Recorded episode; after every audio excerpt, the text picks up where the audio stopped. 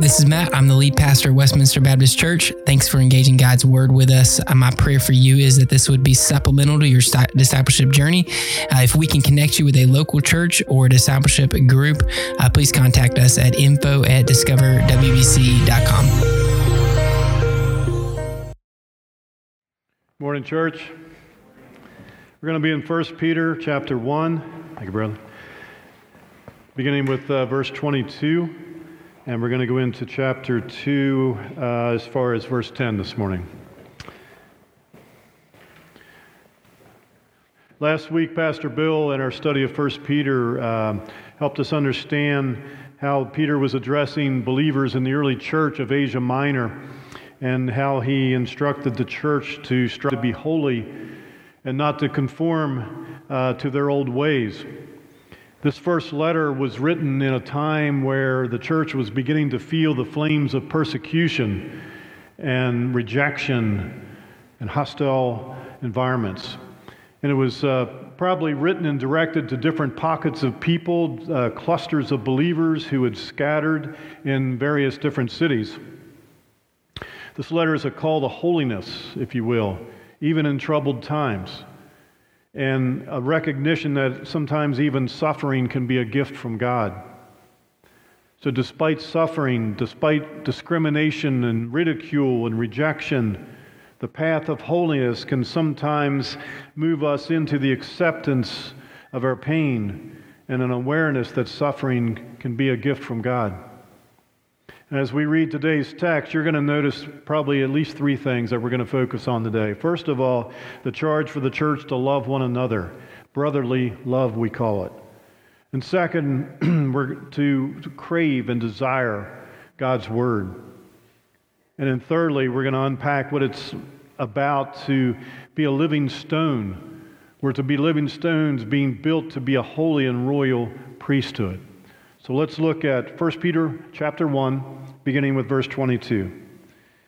Since you have purified yourselves by your obedience to the truth, so that you show sincere brotherly love for each other, from a pure heart, love one another constantly, because you have been born again, not of perishable seed, but of imperishable, through the living and enduring Word of God.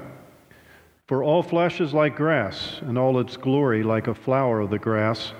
The grass withers and the flower falls, but the word of the Lord endures forever. And this word is the gospel that was proclaimed to you. Therefore, rid yourselves of all malice, all deceit, hypocrisy, envy, and all slander. Like newborn infants, desire the pure milk of the word, so that you may grow up into your salvation, if you have tasted that the Lord is good. As you come to him, a living stone, rejected by people, but chosen and honored by God. You yourselves, as living stones, a spiritual house, are being built to be a holy priesthood, to offer spiritual sacrifices acceptable to God through Jesus Christ. For it stands in Scripture See, I lay a stone in Zion, a chosen and honored cornerstone, and the one who believes in him will never be put to shame. So honor will come to you who believe, but for the unbelieving, the stone that the builders rejected, this one has become the cornerstone, and a stone to stumble over and a rock to trip over.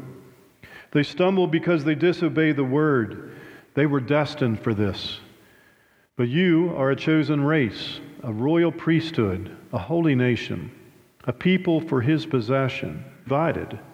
And sometimes it even looks like they're almost at war with each other.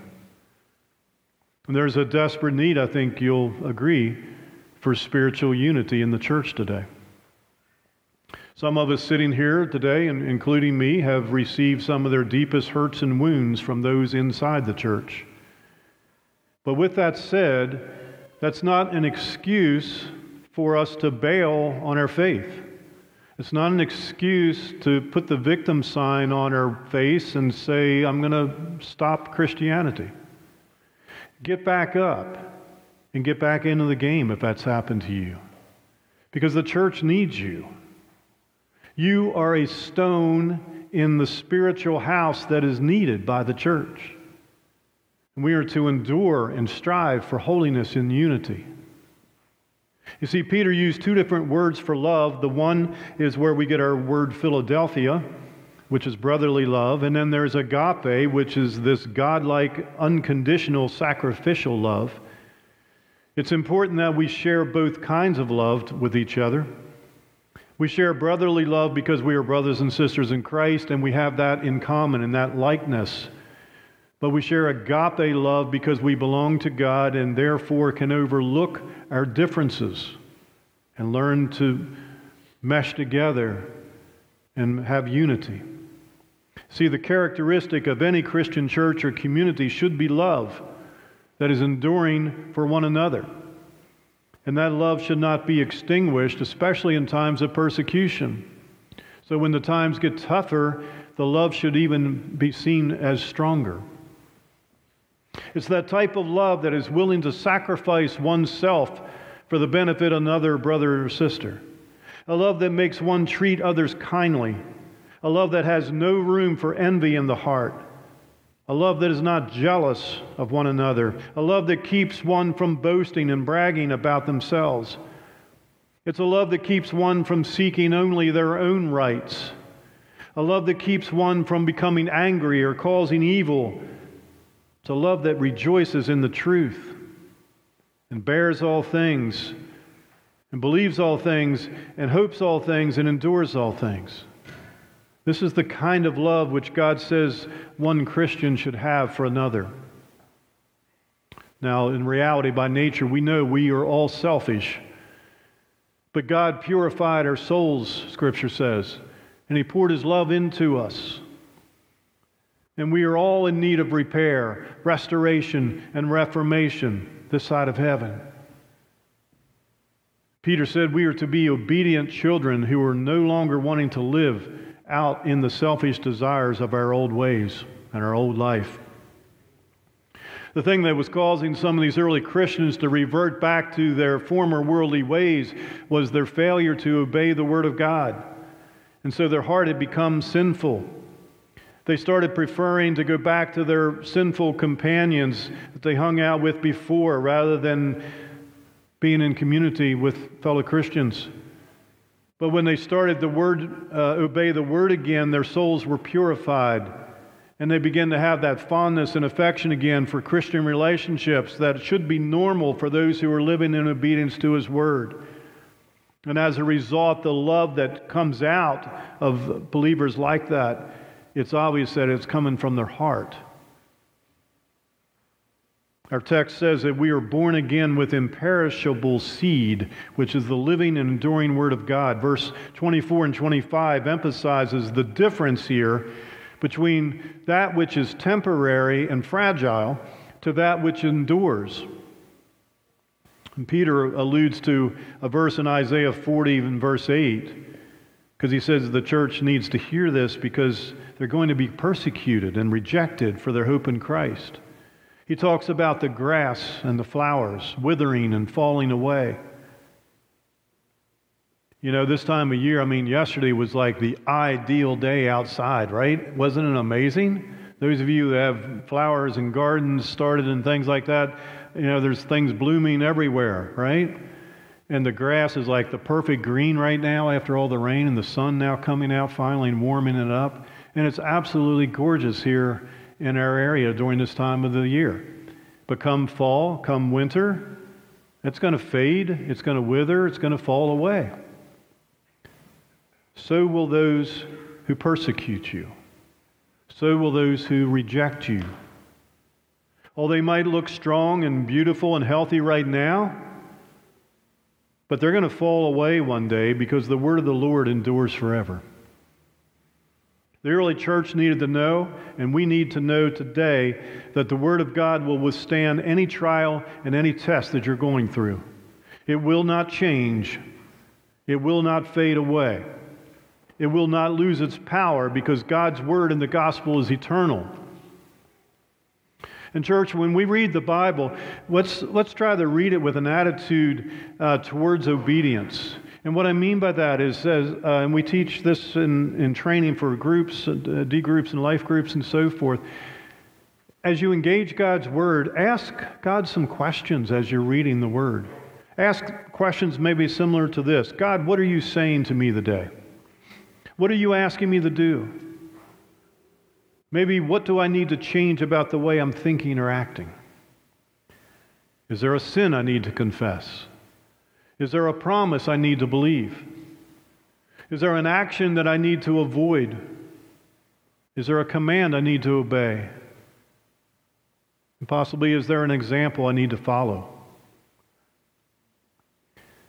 Peter, then in, in chapter 2, verse 1, he directs the church to rid themselves of actions and behaviors such as malice and deceit, hypocrisy, envy, and slander. now, in our culture, we don't use the word malice a whole lot anymore, but it's basically any kind of evil or any kind of wickedness. Deceit, you're probably familiar with that one. Uh, it, it actually means to catch with bait. and I was like, well, that's kind of like setting the mouse trap with cheese or peanut butter or something to, to lure the mouse, right?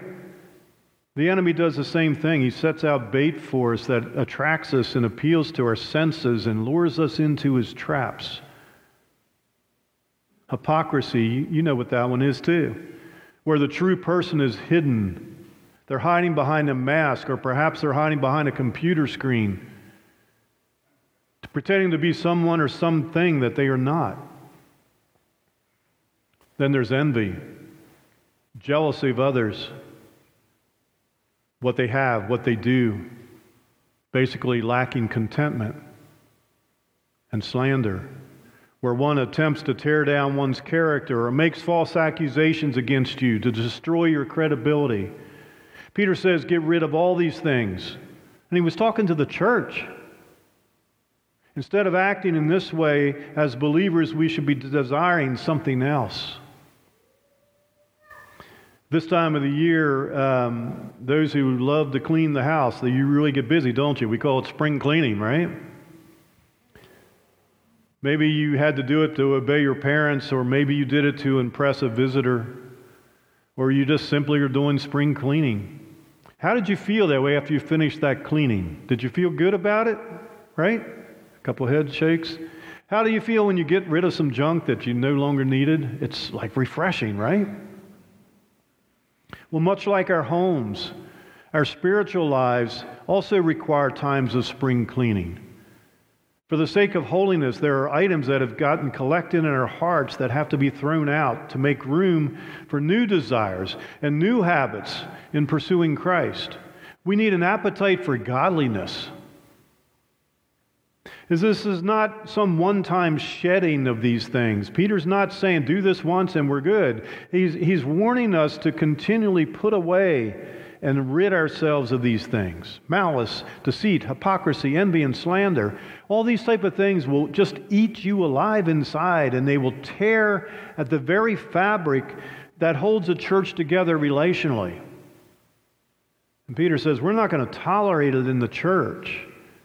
And neither should we in our culture today. That leads us to the second point, which is to crave or desire the Word of God. Pursuing holiness is not merely about changing one's behavior. It requires an internal change first in terms of our desires, the things that we love. Holiness is not simply about what we avoid or flee, it's also about what we pursue. And Peter makes it clear in chapter 2 and verse 2 that Christians ought to crave pure spiritual milk, it says, in the same way that newborn children depend on milk for their own substance. You see, sin in our lives destroys the appetite for the Word. The Christian who tries to find satisfaction in the things of this world has no appetite left for the things of God because he's drifted his heart is filled with the former now and has no room for the, the new life. A spiritually healthy Christian should be a hungry Christian, craving the Word of God. Strong desires and affections to the Word are a sure evidence of a person being born again. Because the Word of God, when it's rightly used and rightly examined, does not leave a person as it finds him, but rather it improves and makes him or her better. So we are to crave and desire this word like a newborn baby desires and craves their mother's milk. So we can grow up into our salvation. That's why we're given that instruction. We are to become mature, not stay as an infant in our faith. And the way we do that is to dig into the Word and engage the Word, obey its truth while we're in our groups for accountability and authentic biblical community together. So, as a newborn, some of you moms in here can attest that your, your infant wanted to be fed every couple hours, and some of you have said every hour and a half. it's exhausting, right, for the mom. But as that baby feeds, it grows and begins to mature to a point where it begins to eat solid food on its own. And we are much the same as believers. Peter is directing the scattered church to get back into the Word and desire it and crave it again. How is that coming across to you this morning? Do you, do you get up in the morning craving the Word? Do you really desire to hear from the Lord to start your day? Or do we really think that we can sustain ourselves throughout the day on our own nourishment and strength? Good luck with that, right? I, have shared in the other services that uh, several years ago now, I've, I made a fresh commitment to get up an hour earlier than I normally was doing, just so I could be alone with God before all the busyness and all the noise and all the phone calls and text and emails and all that stuff. I didn't really want to lose another hour of sleep but I'm glad I did it, and I've been in a pattern for years now doing it because I, you know, by the time seven, eight o'clock, nine o'clock meetings and all that stuff in the evening come, I still got something left because of that hour I had with God. I can't imagine going through a pastor's day or even your day, you know, without that. Because once you have tasted of the word and seen that it is good, you should desire that you want more of that. Do you strongly desire to read the Word, or do you, you feel you have to read the Word as if you're checking off some kind of spiritual box in your to do list? Because it's a big difference of wanting to do it and having to do it. Desiring pure milk, it says, not, not a watered down substitute milk, not some contaminated sour milk that makes you sick, but pure, unadulterated milk because we are sanctified by God through the mind from the truth of the word that is proclaimed to us. And it's essential to our salvation. And just in case there's somebody here, and there has been in all the other services too, if you don't like milk, right now you're like, I'm having a hard time relating to this, brother, because I can't stand milk, right? There's people out there I know that are saying that. I see your smiles. So maybe some of you were old enough to remember the old potato chip commercial. Bet you can't eat just one, right? They were right because you can't just eat one potato chip. We devour half the bag. Or for me, it's peanuts, right? whatever, so to help you out, whatever your favorite snack or your favorite food is that you crave, that right now you're like, man, I wish I had some with right now, right? Whatever that is, desire the word as much as that or more and you'll get my point, all right? And then our, our third point today is found in verses 5 through 10. We are living stones being built to be a holy and royal priesthood. Christians are both the spiritual temple and the priest of the temple now. There's two Greek words for the word temple. One of them is explaining the whole building, including the courts where the sacrifices were made, and then there's another word that describes the inner shrine where God manifested himself and where in the holiest place the blood of the sacrifice was presented before God. You see, all believers are not merely ministers or priests, but we are also now the dwelling place of God because his Spirit lives within us. And I love what Warren Wiersbe explains about the early church. He says, in his first mention of the church, Jesus compared it to a building when he said, I will build my church. Believers are living stones in his building. Now check this out. Each time someone trusts Christ, another stone is quarried out of the pit of sin and cemented by grace into the building. It may look to us at times like the church on earth is a pile of rubble and ruins, but God sees the total structure as it grows. What a privilege we have to be part of His church and an habitation of God through the Spirit. Wow. What a great description of the church. Peter wrote this letter to believers, and they were living in like five different provinces. As I said before, they were scattered. Yet he said they were all belonging to one spiritual house. There's this unity of God's people that transcends any local or individual assembly and fellowship because we belong to each other because we belong to Christ.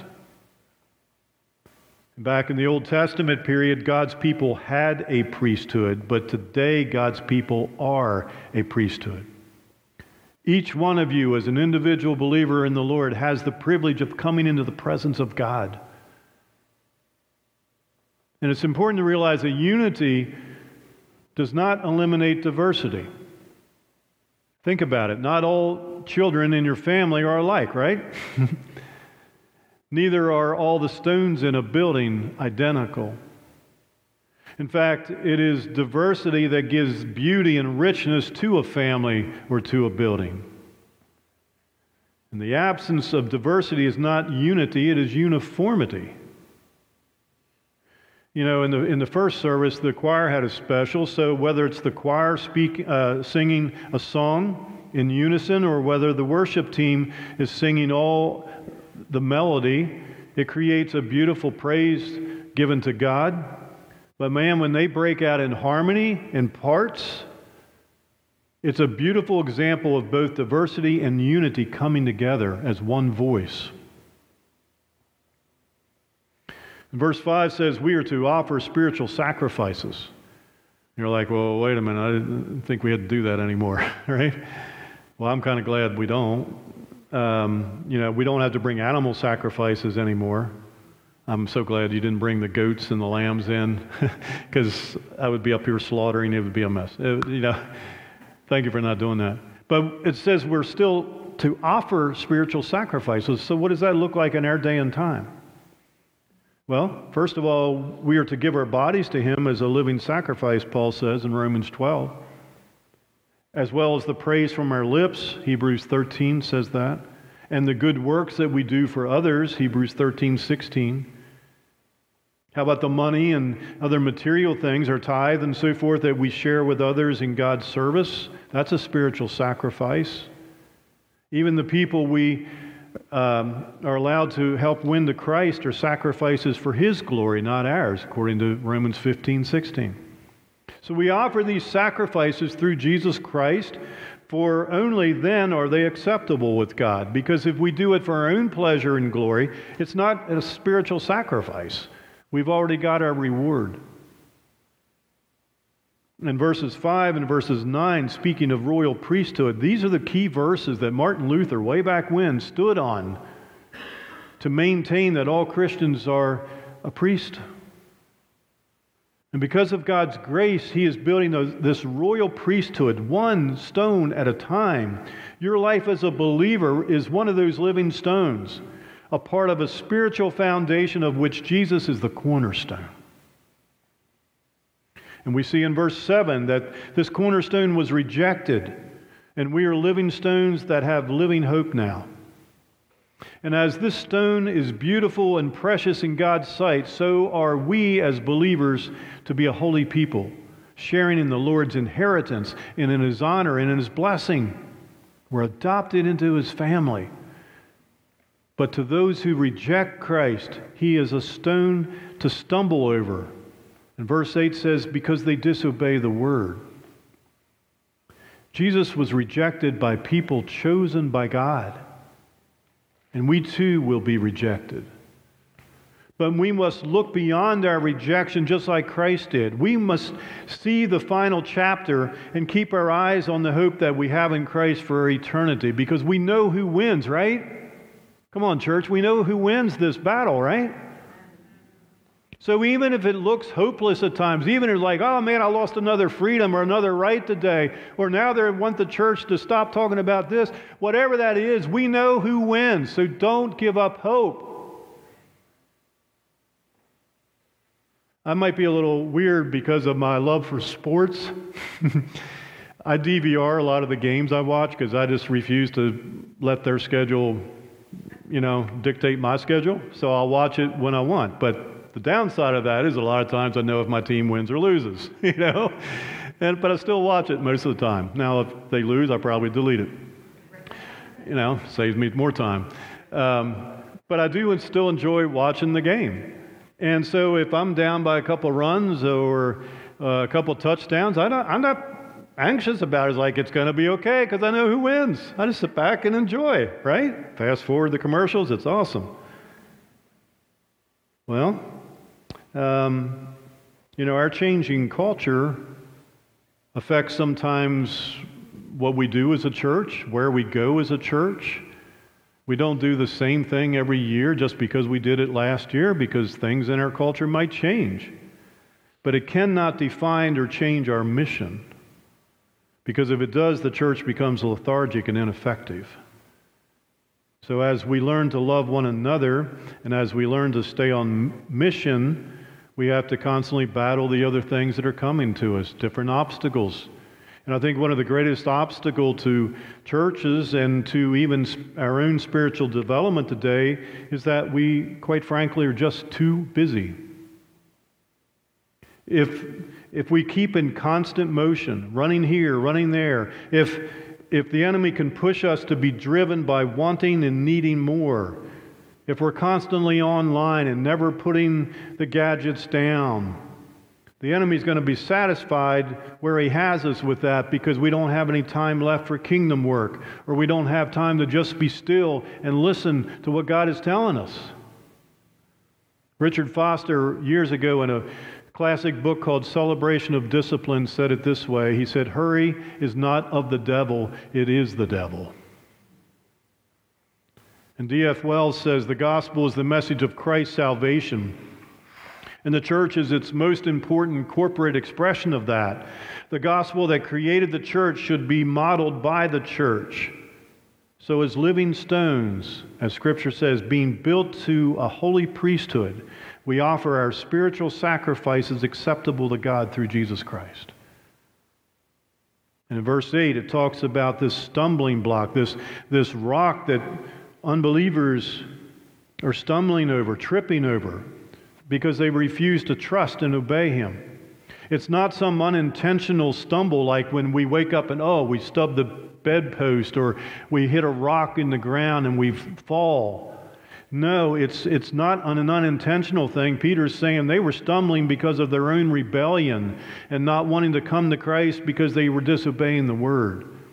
And he even goes one step further into our theology by saying they were destined for this. This is a glimpse again of God's sovereignty over it all. Because God still reigns even over those who oppose him. And Paul is describing the church as this building or structure that's founded on Christ as the cornerstone. He quotes Isaiah and Psalm in this passage to show that Christ was this foundational stone for believers and a rock which caused tripping for those who do not believe.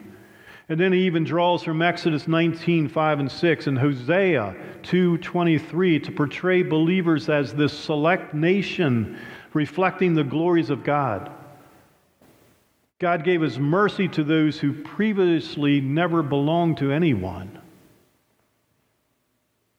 And as he closes uh, out verses 9 and 10, we see him making a final point about our identity in Christ. He says that we've been transformed into this new people for a specific purpose. And what it says in these verses is so that we can declare the praises of Him who called you out of darkness into His wonderful light. Through Christ, we've received the mercy of God. And it's brought us into this family as an adopted child of God, giving us the opportunity to participate in the expansion of God's kingdom. What an awesome awesome invitation and responsibility the church has. The church should be united because of love, and the world should see a difference because of the way we live. And compared to those who do not know Christ, our lives should look different because we have a new identity. Not that we run around displaying that in an arrogant fashion. Rather, our new identity should be lived out in a way that reflects the love that God has shown to us. As He is patient with us, oh man, is He not patient, right? As He is patient with us, so we should be patient with others. As He continues to show grace and mercy to us, we should extend grace and mercy to those who do not embrace His truth yet. We have been called through Christ into the greatest story the world has ever known that of God's redemptive work. Let's not take that lightly, church. But remember, it doesn't just depend on you. We have to do this together. God is looking for the faithful, not the perfect. So stop trying to be perfect and work on being faithful. He's drawing you into a spiritual maturity through His Holy Spirit. We're going to pause there this week, and in the following weeks, we're going to learn more about what it looks like not only to live within the church with love to one another, but how we love outside the church into the world, loving those around us who do not yet believe and that are very different than us. And next week, I'm so excited. I know Pastor Matt's promoted it at the beginning of the service, but you're not going to want to miss next Sunday's message. I've heard a preview of what uh, Brandon Johnson and Miles are going to share, and you're, you're not going to want to miss that. It's going to be an awesome message to hear. So, as the worship team comes forward, let me give you um, three quick gospel responses this morning, then I'll pray for us. They're pretty basic based on the message I gave you this morning, but there are things that maybe you want to discuss in your groups and really work on. Number one, how are you showing love? To your Christian brothers and sisters? Are you extending grace and mercy? Are you showing love in your differences? And secondly, are you craving God's word? Craving it like that baby is craving mama's milk. Milk. And thirdly, what are you offering God as your spiritual sacrifice? What are you giving to Him? Are you surrendered to Him? And if it's anybody here that does not know the Lord Jesus, the simple gospel is that Jesus loves you. He sent his son to die for you on a cross for your sins. He was buried, and the third day he arose. And the Lord Jesus promises to come back for his church. And you can be adopted into this family of God. If you're outside of that family right now, I'd love to talk to you about it, Pastor Matt or Pastor Bill is available or some sitting in the chairs beside you can help you as well. Let's pray. Father, I, I ask as a church that we will love one another well and that we will be as one, a church united. And though each of us is different than the other, Father, may we love like Christ loves us. Would you help us to crave the feeding on your word? And Lord, to be willing to offer up ourselves in total surrender as a spiritual sacrifice unto you. It's in the name of Jesus I pray. Amen. Let's continue the worship this morning.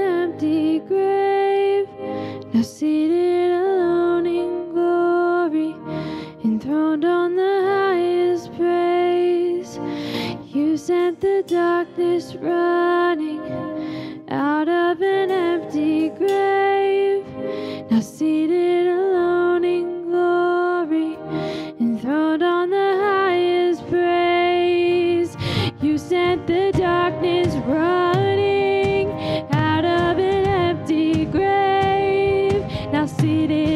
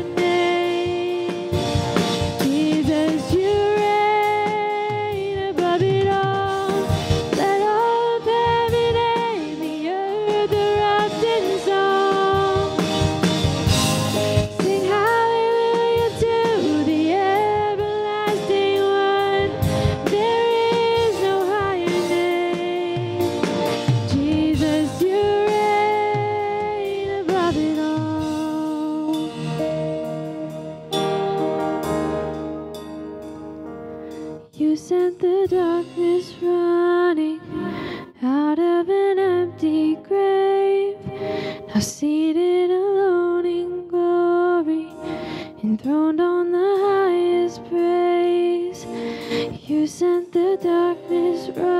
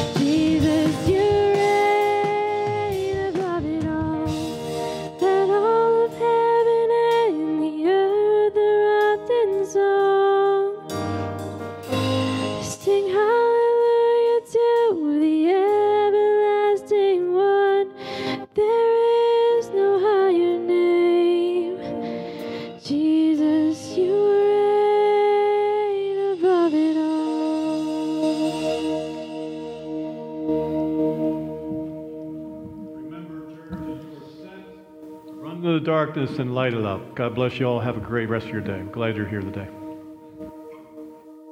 You have any questions about the sermon or would like to know more about following after Jesus, uh, please contact us and we would love to talk more about your relationship with Christ and how you can grow in your spiritual journey.